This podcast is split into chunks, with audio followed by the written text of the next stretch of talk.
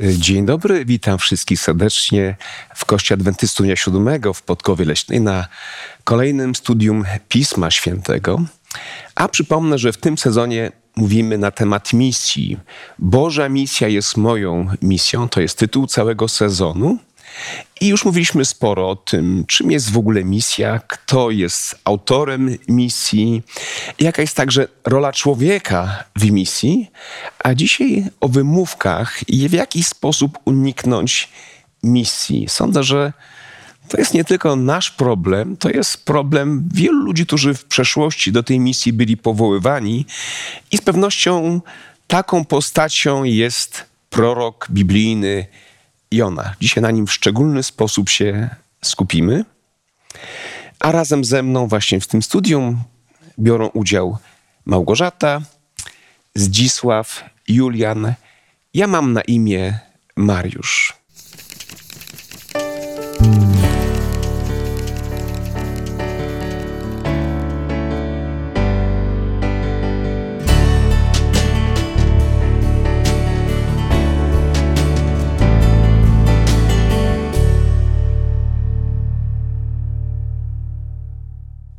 Jak zwykle chcę rozpocząć to wspólne rozważanie Pisma Świętego modlitwą do naszego Boga, tego, który jest autorem misji. Pomódlmy się wspólnie. Panie nasz i Boże, dziękujemy Ci za to, że, że Ty tę misję prowadzisz i że chcesz zbawić nas i chcesz zbawić każdego człowieka. I dziękujemy Ci również za to, że do tej misji nas powołujesz, bo to jest ogromny przywilej i błogosławieństwo. I dziękujemy Ci za to, że teraz możemy studiować wspólnie Twoje Słowo, odkrywać to, co Ty dla nas przygotowałeś i czego chcesz nas nauczyć. Ale do tego szczególnie prosimy o prowadzenie Ducha Świętego, aby to On pomagał nam zrozumieć Twoje Słowo, prowadził te rozmowy, i błogosławił również wszystkich tych, którzy będą słuchać i oglądać to studium. O to Cię prosimy i też dziękujemy, że wysłuchujesz nas, naszych modlitw w drogim imieniu Jezus. Amen. Amen. Amen. W Księdze Proroka Izajasza mamy taką wspaniałą scenę, która pokazuje, na czym polega Boże powołanie. Młody człowiek, Izajasz, zostaje powołany na proroka i słyszy właśnie to Boże wezwanie, kogo pośle i kto tam pójdzie. No i pada piękna odpowiedź. Oto jestem, poślij mnie. I podobne powołanie otrzymuje nasz dzisiejszy bohater, prorok Jonasz, ale tak jakby trochę inaczej Panu Bogu odpowiada. Panie Boże, oto jestem, ale poślij kogoś innego. No jak wam się podoba właśnie ta historia? Sama postać tego, no dosyć powiedziałbym, upartego proroka. Ja bym powiedziała, że to jest bardzo ludzkie. I niestety patrząc na y, i ludzi, ale i na całą Biblię, dosyć często mamy proroków, którzy nie byli tacy bardzo chętni na pierwszy rzut oka do spełnienia tej misji. I Jonasz nie był jedyny. Pamiętamy Mojżesza, który też się wymawiał na wiele sposobów, ale w końcu z Bożą pomocą i na pewno z Bożym prowadzeniem zdecydował się jakby przystąpić do tej misji. Trochę, powiem tak, no, Jonasz naraził się, czy doprowadził do tego, że Bóg musiał przeprowadzić go przez pewien proces doświadczeń, który i tak go do tej misji doprowadził. My jesteśmy bardzo często bardzo surowi dla Jonasza i Jonasz bardzo często jest określany tak trochę negatywnie. Ale my mamy bardzo niewiele informacji na ten temat. Zobaczmy, że nawet odpowiedzi Jonasza do Boga nie ma. Odpowiedzią jest po prostu ucieczka. Tam nie ma miejsca na rozmowę. Ja wierzę, że Jonasz albo rozmawiał, albo chociaż myślał coś na ten temat. On po prostu uciekł. Więc może nie bądźmy tak bardzo y, szybcy w ocenie Jonasza. Próbujmy go też trochę zrozumieć, bo niestety wielu z nas też się tak zachowuje. Tak, dziękuję bardzo. Ja myślę, że ja bym się bardziej utożsamiał nawet z prorokiem Jonaszem, aniżeli z apostołem Pawłem, prawda? Który wiemy, że szedł, jak to mówi się, jak przecinak i no, określany jest mianem największego misjonarza w ogóle w historii chrześcijaństwa. Jonasz nie jest taki zły, aczkolwiek no właśnie ma wymówki. Nie wiem, co byśmy my dzisiaj powiedzieli Panu Bogu. Panie Boże, no nie mam czasu, Panie Boże, mam jakieś inne ważne sprawy na głowie. Panie Boże, mm, mm, ożeniłem się, dziecko mi się urodziło, no jeszcze nie teraz. Jak wam się wydaje, jakie miał Jonasz wymówki? Czy my to wyraźnie widzimy na kartach tej historii? Jakie on stosuje wymówki? Co sprawiło, że nie zrobił tego tak, jak Bóg na początku oczekiwał?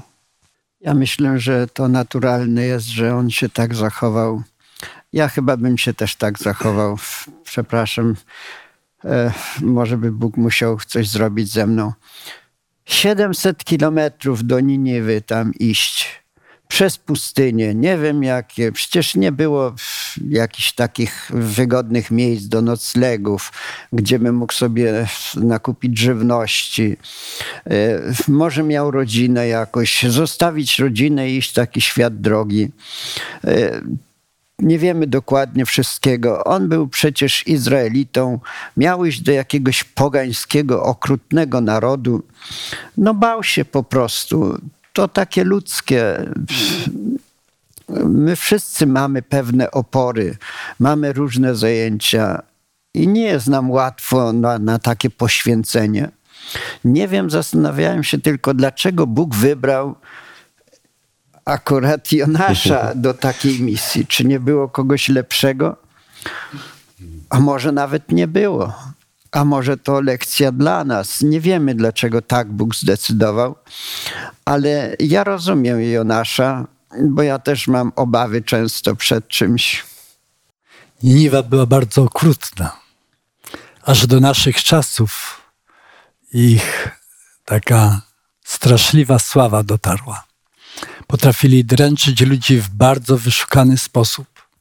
Ale zwróćmy uwagę, że w tekście nie jest, nie jest opisana skala trudności, która stoi przed Jonaszem. Pan Bóg mówi idź, nie charakteryzuje tego okrutnego narodu. Pan Bóg mówi idź i najdziwniejsze jest to, że łaska Boża również obejmowała Niniwczyków. Bo ja nie wiem, czy by ktoś wpadł na taki pomysł, żeby iść do Niniwy i tam urządzić ewangelizację. Pomyślałem, że to tak jakby dzisiaj Pan Bóg do mnie powiedział: Mariuszu, wstań, wsiądź do samolot i poleć do Korei Północnej i tam właśnie głoś tym ludziom moje słowo, prawda? No ja bym się okropnie bał, wiedząc jak chrześcijanie są traktowani w Korei Północnej czy jeszcze w innych miejscach świata. Więc myślę, że to była taka właśnie spora skala trudności, chociaż tak jak powiedziałem, nie, nie znamy tutaj całego jakby kontekstu tej, tej historii. Ja też pomyślałem, że to nie jest taki prorok nowicjusz. Być może on gdzieś się już sprawdził. Może gdzieś w innych miejscach wykonał całkiem dobrą, całkiem dobrą pracę i Pan Bóg teraz mu daje nieco trudniejsze zadanie, przed którym on jednak no, próbuje, próbuje w jakiś sposób um, ukryć się.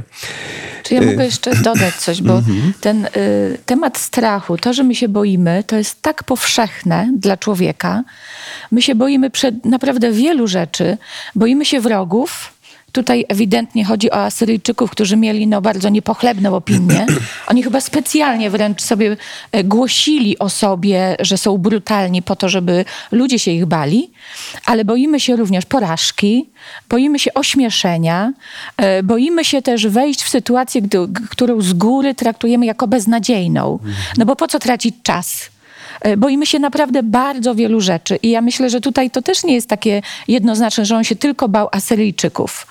Mhm. Bo jeżeli tam jechał, zobaczcie, z naszej perspektywy takiej ludzkiej i z jego perspektywy, on mógł powiedzieć, no Bóg mnie jakoś chyba testuje, bo przecież ta misja jest beznadziejna. To ja nie wiem po co, to, to ja nie będę w ogóle tracił czasu, a jeszcze, a jeszcze to są wrogowie, którzy się, których się boję, więc po prostu nie. Ale o, no, ja myślę, że on naprawdę bardzo się bał. Jeżeli się boimy, to nasze zachowanie często jest bardzo nieracjonalne. Dlatego, że włączają się emocje i przestajemy trochę logicznie myśleć. Ale co jest jeszcze gorsze, jak się boimy, i zapominamy o zaufaniu do Boga, to zapominamy również te, o tym, że Bóg może nas przed wszystkim ochronić.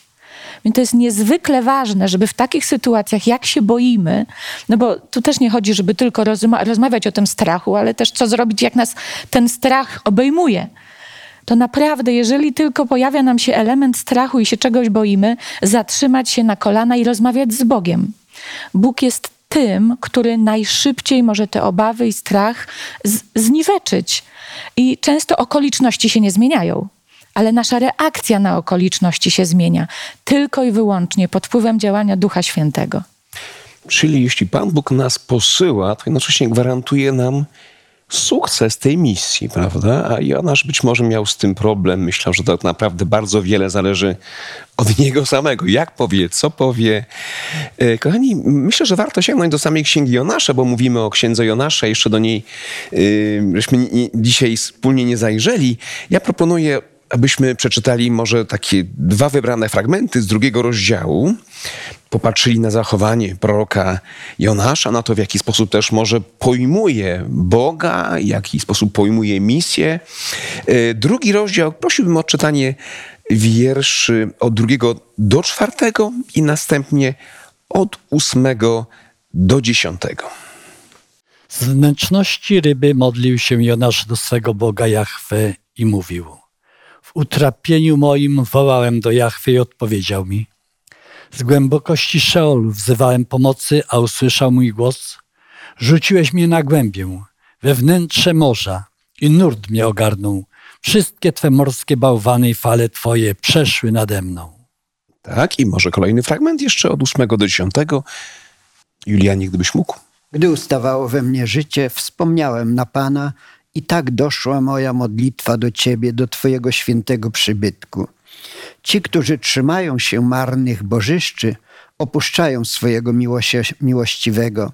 Lecz ja pragnę Ci złożyć ofiarę. Z głośnym dziękczynieniem spełnię, co ślubowałem. U Pana jest wybawienie.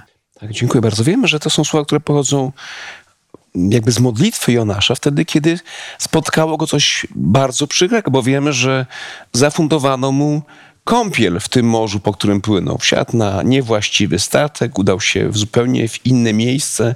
Wspomniałeś o tej odległości, tak, do Niniwy, że to jest około tam siedemset czy może więcej kilometrów, ale on sobie zafundował podróż, którą tam ktoś przeliczył na trzy tysiące, bodajże dwieście kilometrów, tak? Czyli znacznie, znacznie yy, dalej. Taką wybrał bardzo okrężną drogę.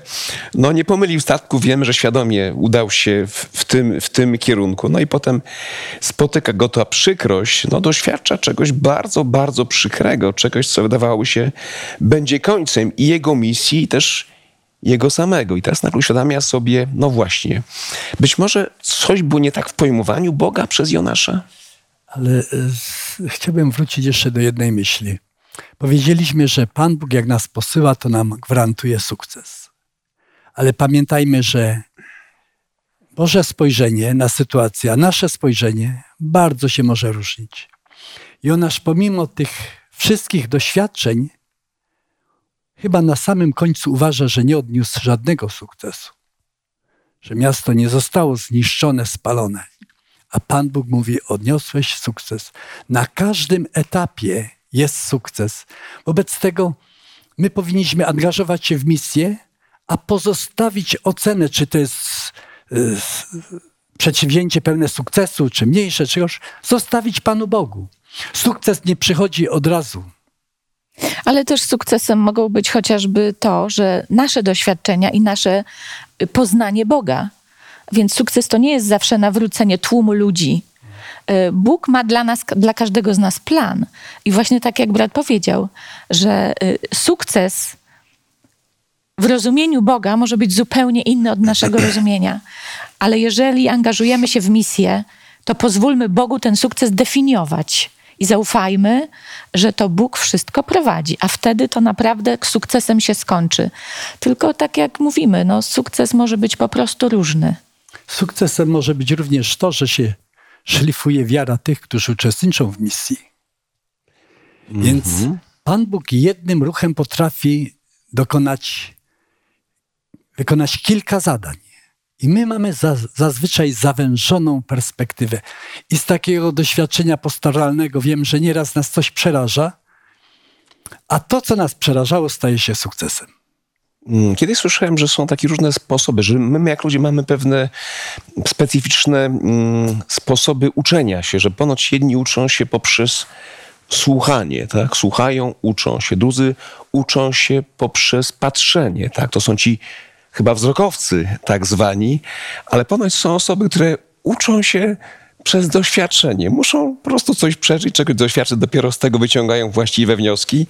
I chyba Pan Bóg znał Jonasz, wiedział, że prawdopodobnie taka rozmowa wychowawcza nic nie wskóra, więc no, zsyła mu bardzo trudne doświadczenie i on teraz widzi tego Boga takim, jakim on jest. Bo ja pomyślałem sobie, czy jego wizja Boga nie była taką wizją zawężoną. Czy on nie pojmował Boga w ten sposób, jak być może ludzie mu współcześni, jak być może ci marynarze, że Bóg to jest taki władca lokalny, że on ma jurysdykcję powiedzmy w Izraelu, ale już tam w Niniwie, tam już Pan Bóg nie ma żadnego wpływu, ani też w tym głębokim morzu, prawda?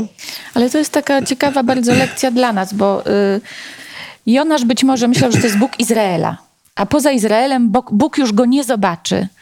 Ale my też często zachowujemy się tak, jakby poza Kościołem Bóg nas nie widział. Że w Kościele jesteśmy święci, ale jak wracamy do domu, to już chyba Bóg nas nie widzi. Jonasz, Jonaszowi Bóg przypomniał, że Bóg widzi wszystko i że Bóg jest wszędzie.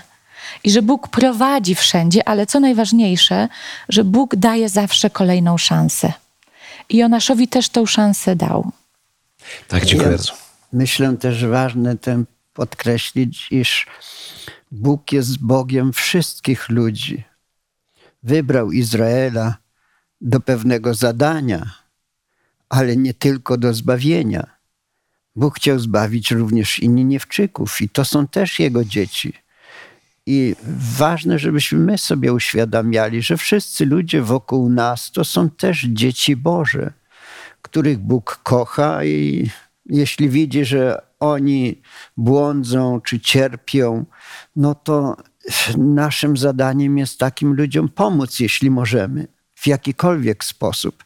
Ale to jest y, ta Boża misja, i, a my Jego narzędziami. Chce nas użyć, żeby pomóc, więc nie powinniśmy się wykręcać. Może parę słów jeszcze o Asyrii. To państwo... w swojej sile, potędze, okrucieństwie trwało przez około pięćset lat. Już minęło, minęła połowa tej ich dominacji, gdy jest tam posłany e, Jonasz. Jonasz nie jest prorokiem tylko księgi Jonasza. On również występuje przy opisie historii króla Jeroboama drugiego. To jest autentyczna postać i on miał wiele proroczych innych misji, a ta była straszliwa w jego oczach. Dlatego koniecznie musimy podkreślać to, że gdy realizujemy misję, to należy przede wszystkim patrzeć na Boga. Tak jak idziesz po drabinie, a masz lęk wysokości, to musisz patrzeć do góry. Tak jak mamy lęk głoszenia, patrz w niebo, patrz na Boga. Tam jest jedyne rozwiązanie, ukojenie i uspokojenie. Tak, to są bardzo cenne y, myśli. Y, tak myślałem, co jest miarą sukcesu proroka? Y, gdybyśmy gdzieś tam poszperali w internecie, znajdziemy nazwiska tych największych misjonarzy świata. No i do nich zalicza się apostoła Pawła, że to ponoć ten naj, największy. Ale mówi się na przykład, że, że dwóch y, greckich misjonarzy, misjonarzy Słowian, Cyryl i Metody też, to są ci z grona tych być może dziesięciu największych. Nie wiem, kogo tam byśmy jeszcze mogli do tej dziesiątki tych najważniejszych zaliczyć. Pewnie byłoby jeszcze parę ciekawych nazwisk. Ale moi drodzy, no właśnie tutaj y, Niniwa, jeśli... dobrze doczytałem się, to jest miasto, które było jednym z największych miast w czasach starożytnych, tak? Około ponoć pół miliona ludzi. Ja teraz nie znam żadnego misjonarza z tych największych, bo nawet to się Pawłowi nie, nie udało, żeby w tak krótkim czasie nawrócić pięćset tysięcy ludzi, więc Jonasz jest największym misjonarzem, biorąc pod uwagę przynajmniej sukces, który się na takie liczby przekłada, prawda? No i teraz pytanie, czy to Jonasz był największym misjonarzem, czy Duch Święty jest największym mm-hmm. misjonarzem? No poniekąd sobie odpowiedzieliśmy. Zobaczcie, on, on w ogóle ma chyba złe motywacje do, do, do tej służby. A zresztą myślę, że warto znowu zajrzeć do, do Księgi Jonasza, do rozdziału trzeciego i prosiłbym Małgosiu o odczytanie może wersetów od czwartego do dziewiątego. A Jonasz rozpoczął wędrówkę do miasta, odbywając drogę jednego dnia i wołał tak. Jeszcze czterdzieści dni pozostaje do zburzenia Niniwy. Wtedy obywatele Niniwy uwierzyli w Boga, ogłosili post i oblekli się we włosiennice, wielcy i mali. A gdy wieść o tym doszła do króla Niniwy, wstał ze swojego tronu, zdjął swój płaszcz i oblókł się we włosiennice i usiadł w popiele. Na polecenie króla i jego dostojników ogłoszono taki rozkaz. Ludzie i zwierzęta, bydło i owce, niech nic nie jedzą, niech się nie pasą i niech nie piją wody. Niech włożą włosiennice, zarówno ludzie, jak i bydło, i niech żarliwie wołają do Boga. Niech każdy zawróci ze swojej złej drogi i od bezprawia, własnoręcznie popełnionego. A może Bóg znów się użali i odstąpi od swojego gniewu i nie zginiemy. Mm-hmm. Zobaczcie, nieraz wysyłamy misjonarza i ten misjonarz tam siedzi gdzieś w jakimś miejsc, miejscu pięć lat i nawróci pięć osób, jedna osoba na rok, prawda? A tu mamy z jednej strony olbrzymi sukces, chociaż ta motywacja do służby była taka no nie, nie, nie szczególna, bo słyszałem taką kiedyś opinię, że taką podstawą sukcesu w misji jest to, że my musimy tych ludzi, do których idziemy, kochać. A ja jestem przekonany, że Jonasz tych ludzi nie tylko, że nie kochał, ale po prostu ich nie cierpiał, ich nienawidził, prawda? Ale w końcu był posłuszny i wykonał pracę. Może Małgosiu, właśnie Duch Święty przez niego wykonał pracę. Efekt jest niesamowity. Kilkaset tysięcy ludzi. On dociera do samych elit władzy. Nawraca się król. Yy, cała, cała, cały, cały rząd ówczesny, tak, Niniwy. I widzimy, że, że dzieją się rzeczy niesamowite. Wtedy, kiedy przyjmuje, realizuje to Boże powołanie. Więc pomyślałem sobie, czy to rzeczywiście ważna jest ta właściwa motywacja, właściwe nastawienie, właściwe podejście do ludzi, czy po prostu trzeba pójść i, i mówić. No ja myślę, że to nastawienie jest bardzo ważne, ale wiecie, jak patrzę na księgę y, Jonasza, na tą historię, to ja przede wszystkim widzę historię misji dla Jonasza. Że z tej całej historii to Jonasz chyba najlepiej poznał Boga. Oczywiście Niniwijczycy w tym momencie też się nawrócili. Nie wiem, jaki był koniec tych wszystkich ludzi. Wiemy, że yy, parę lat później, kilka, kilkaset lat później Niniwa została zniszczona i, i państwo asyryjskie padło. I Asyryjczycy, patrząc na zapiski historyczne, nie zmienili się diametralnie, jeżeli chodzi o cały naród. Wierzę, że wielu z tych osób, które tutaj mamy opisanych, naprawdę się nawróciło. Ale mimo wszystko widzę historię proroka, który potrzebował poznania Boga. To tak samo jak czytamy o Hiobie, który był sprawiedliwy, ale dalej przez doświadczenia Boga poznawał. Tak samo tutaj ten prorok Boga poznawał, jego charakter i chyba tylko w ten sposób Bóg mógł go nauczyć miłości do ludzi, których Jonasz do tej pory prawdopodobnie faktycznie nienawidził. Także może to Jonasz najbardziej potrzebował tego nawrócenia, tego prawdziwego nawrócenia i poznania Bożego charakteru. A z drugiej strony ta historia pokazuje nam, że pomimo tego, że czasami kogoś nienawidzimy, to Bóg jest w stanie w nas to zmienić. I myślę, że warto, jeżeli jest ktokolwiek w naszym życiu, kogo nienawidzimy, czy to polityków, no jesteśmy przed wyborami i naprawdę jest gorąca atmosfera nawet wśród nas, czy polityków, czy inne narody, czy kogokolwiek, czy przywódców narodów, których nie znosimy, warto z tym też do Boga przyjść, bo Bóg nasze nastawienie do drugiego człowieka, tylko Bóg może to zmienić. Gdy śledzę tekst Księgi Jonasza, to nie widzę takiego dobrego zakończenia dialogu Pana Boga z Jonaszem. Pan Bóg się go pyta, czy słusznie gniewasz się? A on mówi, słusznie gniewam się śmiertelnie. Podziwiam Pana Boga, który jest Panem Wszechświata, że z takim malutkim prochem rozmawia i nie próbuje go tam no, wytarmosić, wyszarpać i powiedzieć wy, wyprostuj się, prosto chodź, przejmij moje myślenie. Pan Bóg daje mu coś do przemyślenia i go zostawia. Nie wiadomo, jakie konkluzje wyciągnął Jonasz z tej, z tej całej rozmowy. Wierzymy, że na pewno po jakimś czasie no, zreflektował się. Ale nie zawsze mogą nam towarzyszyć takie najszczytniejsze emocje, okazuje się, pełnią służbę Bożą. Nie wysłał Pan Bóg aniołów, wysłał ludzi z ich wadami, z ich słabościami i zaakceptował ich służbę.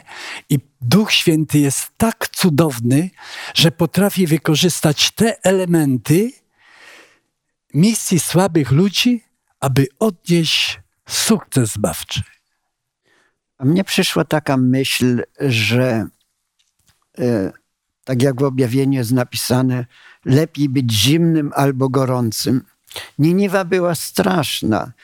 To prawdopodobnie właśnie Asyryjczycy wymyślili krzyżowanie, co było najokrutniejszą śmiercią. Ale przez to, że byli tacy niscy, tak bardzo upadli, to łatwiej było im się nawrócić, niżeli tym, którzy uważali, że nie są tacy źli. I to pewna lekcja dla nas może być, bo ja też tak patrzę, kiedy powiedzmy pod wpływem komunizmu ludzie zostawili zupełnie Boga, gdzieś tam przestali wierzyć, a później wielu się nawracało. I takich innych, którzy gdzieś tam byli jak dzikusy w jaskiniach mieszkali, czy gdzieś indziej, a później nawracali się. I dlatego też nam nie wolno lekceważyć takich ludzi, którzy naprawdę nisko upadli, bo Bóg kocha każdego i to Jego misja, On może zmienić człowieka. Paweł też pisał, że tam, gdzie grzech się rozmnożył, a miał na myśli pogan, tam Boża łaska y, bardziej jakby obfitowała, prawda? Więc ta łaska mu towarzyszy. Ja myślę, dlaczego on tak źle interpretuje to, co mógłby teraz wysłać list do Jerozolimy, prawda? Odniosłem wielki sukces, cała Niniwa ukorzyła się. On po prostu odbiera to jako osobistą porażkę. Niemalże chłopina w depresję nam wpada, prawda? I przed Panem Bogiem znowu gdzieś tam się próbuje u- ukryć. Co, co tu jest nie tak z tym prorokiem? Ja myślę, że tutaj dużą rolę odgrywają jego uprzedzenia i to, jak on widzi y, to państwo asyryjskie, Asyryjczyków. Y, jeżeli my przez wiele lat budujemy w sobie jakieś uprzedzenia i jakiś pogląd w sytuacji, to zmienić w sekundę to jest strasznie trudno.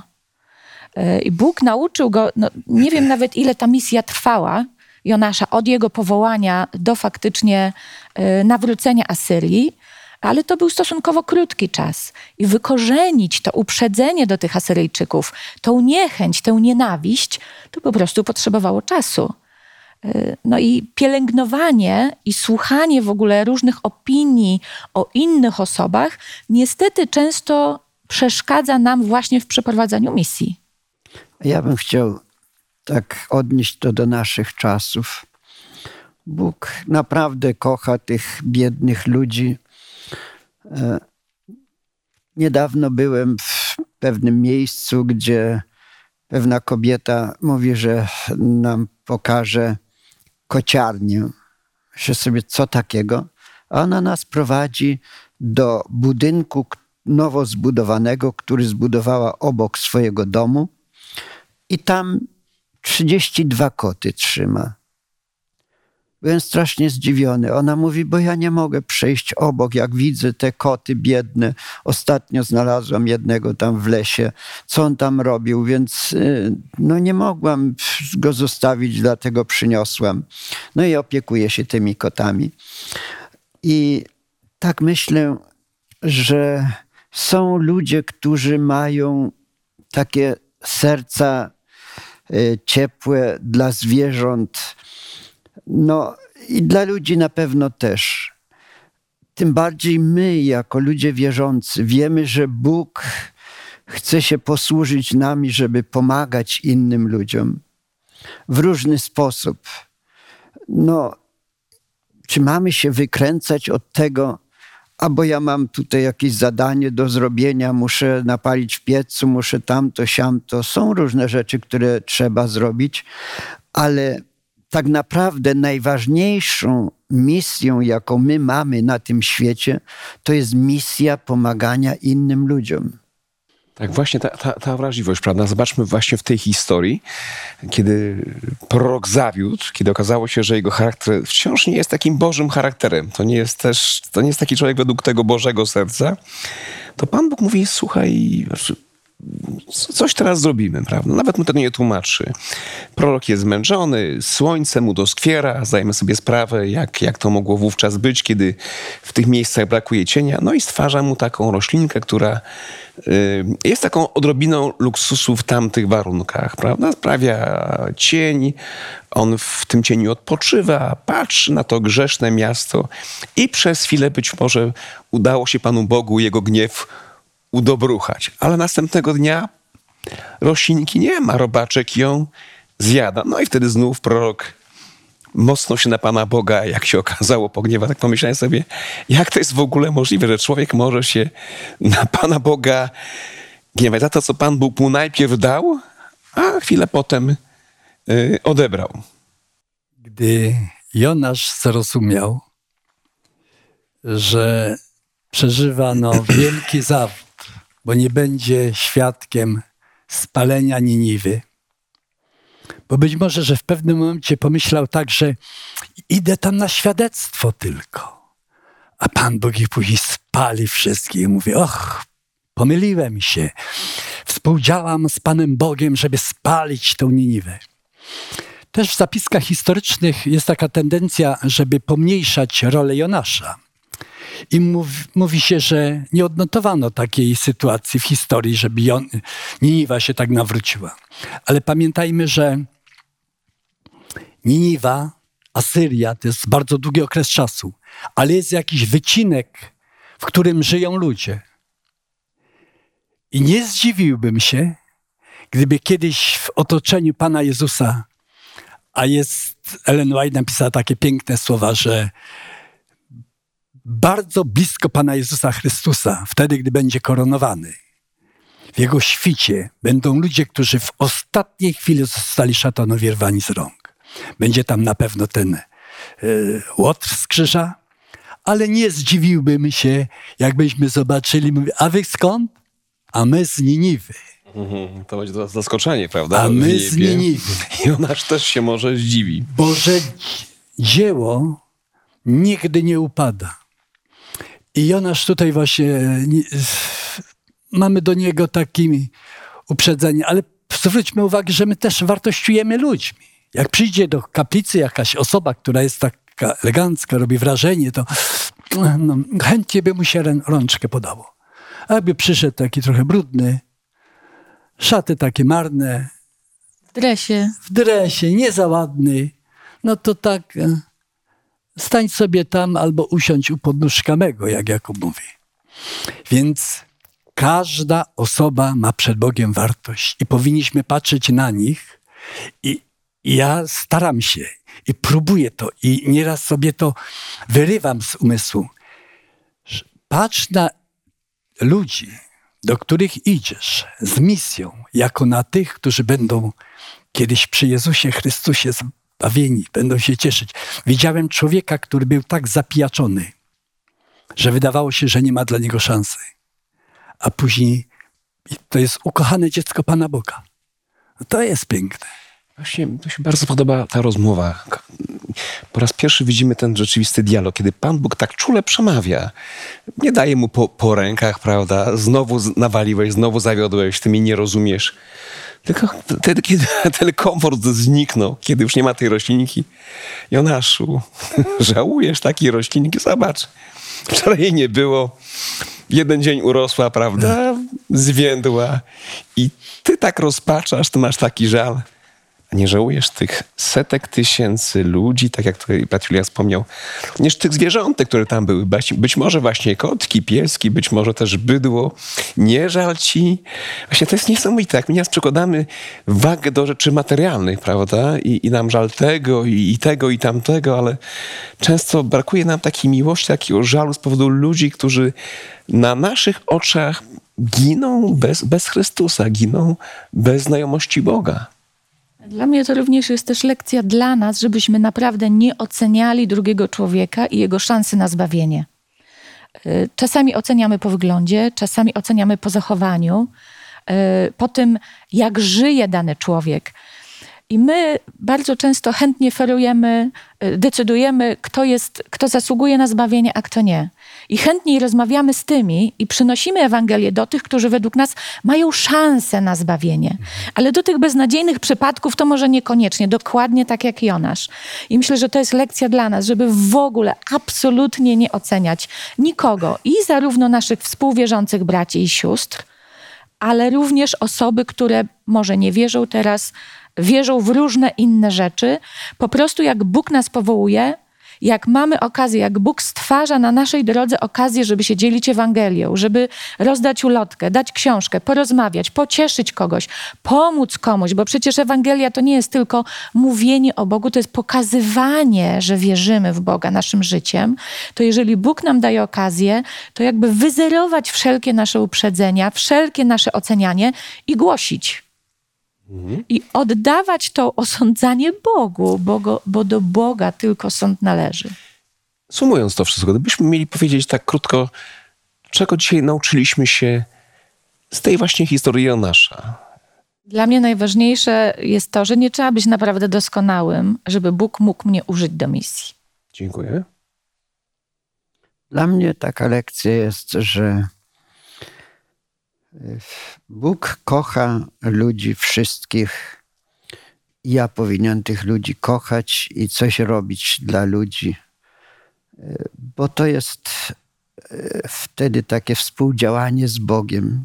Ja jestem wtedy tym narzędziem, z którego Bóg się cieszy. Ja myślę, że w sytuacji, gdy narasta w nas lęk i taka, taka bariera do głoszenia Ewangelii, to powinniśmy pomyśleć, Boże, Ty jesteś specjalistą od sytuacji najtrudniejszych. Ty prowadzisz, ja idę za Tobą. Tak, dziękuję. Ja nauczyłem się dzisiaj jednej rzeczy, że tak naprawdę dla Pana Boga nie ma żadnych ograniczeń, jeśli chodzi o misję, że te ograniczenia są tylko i wyłącznie w naszych głowach. To my stawiamy Panu Bogu granice. U Pana Boga takich granic nie ma. No i za... Nasza lekcja ma zawsze ten praktyczny wymiar. Ja nie będę nikogo z was wysyłał do Niniwy, ani nawet gdzieś tam może do Pekinu, prawda, bo to byłaby trudna misja. Coś znacznie prostszego, co może być też wyzwaniem dla naszych widzów. Mianowicie, dziesięć osób, które są osobami niewierzącymi, za które będziemy się w najbliższym czasie modlili. Ja myślę, że znamy w środowisku naszym, no jeśli nawet nie dziesięć, niech to będzie, nie wiem, siedem, pięć osób, które znamy z imienia. Wiem, że to są być może ateiści, więc ludzie nieosiągalni, tak, nieosiągalni według często takiego jonaszowego myślenia. I módlmy się i zobaczmy, co Bóg będzie działał, kiedy będziemy się modlili właśnie o te oporne osoby. To jest jedna rzecz, jedno wyzwanie i takie wyzwanie dodatkowe. Możemy wziąć sobie, nie wiem, mapę świata, mapę Polski, znaleźć jedno miasto, które gdzieś jest w pobliżu nas, gdzie rzeczywiście być może nie ma jeszcze wierzących ludzi, biblijnie wierzących ludzi. Módlmy się za to miasto, za tych ludzi, by Pan Bóg posłał tam a, swoich misjonarzy. Ale, moi drodzy, być może pomyślimy o jakimś takim mieście gdzieś odległym. Ja wspomniałem o tym Pekinie. Być może inne takie oporne miasta, być może tak samo oporne jak, jak Niniwa. Módlmy się, by Pan Bóg posłał tam swoich misjonarzy, swoich ludzi. Zamknę to studium jeszcze raz tą wizją a, Boga z Księgi Proroka Izajasza. I ten Boży głos dzisiaj dociera, sądzę, do nas, biorących udział w, te, w tym studium, czy też do naszych widzów. Kogo pośle I kto tam pójdzie? Być może jakieś miasteczko bliskie, może odległe, może ludzie, o których myślimy, nie mamy odwagi pójść. Kto tam pójdzie, kogo ja poślę? Być może nasza odpowiedź dzisiaj będzie: Panie Boże, oto jestem, poślij mnie. Dziękuję wam, drodzy, za udział, naszym widzom też za ich obecność, również taki duchowy udział w tym wspólnym studium. Zakończymy go wspólną modlitwą. Kochany nasz Ojcze, dziękujemy Ci, że możemy Ciebie tak nazywać, że Ty nas przyjmujesz jako swoje dzieci, przecież krnąbrne, przecież często zawodzące.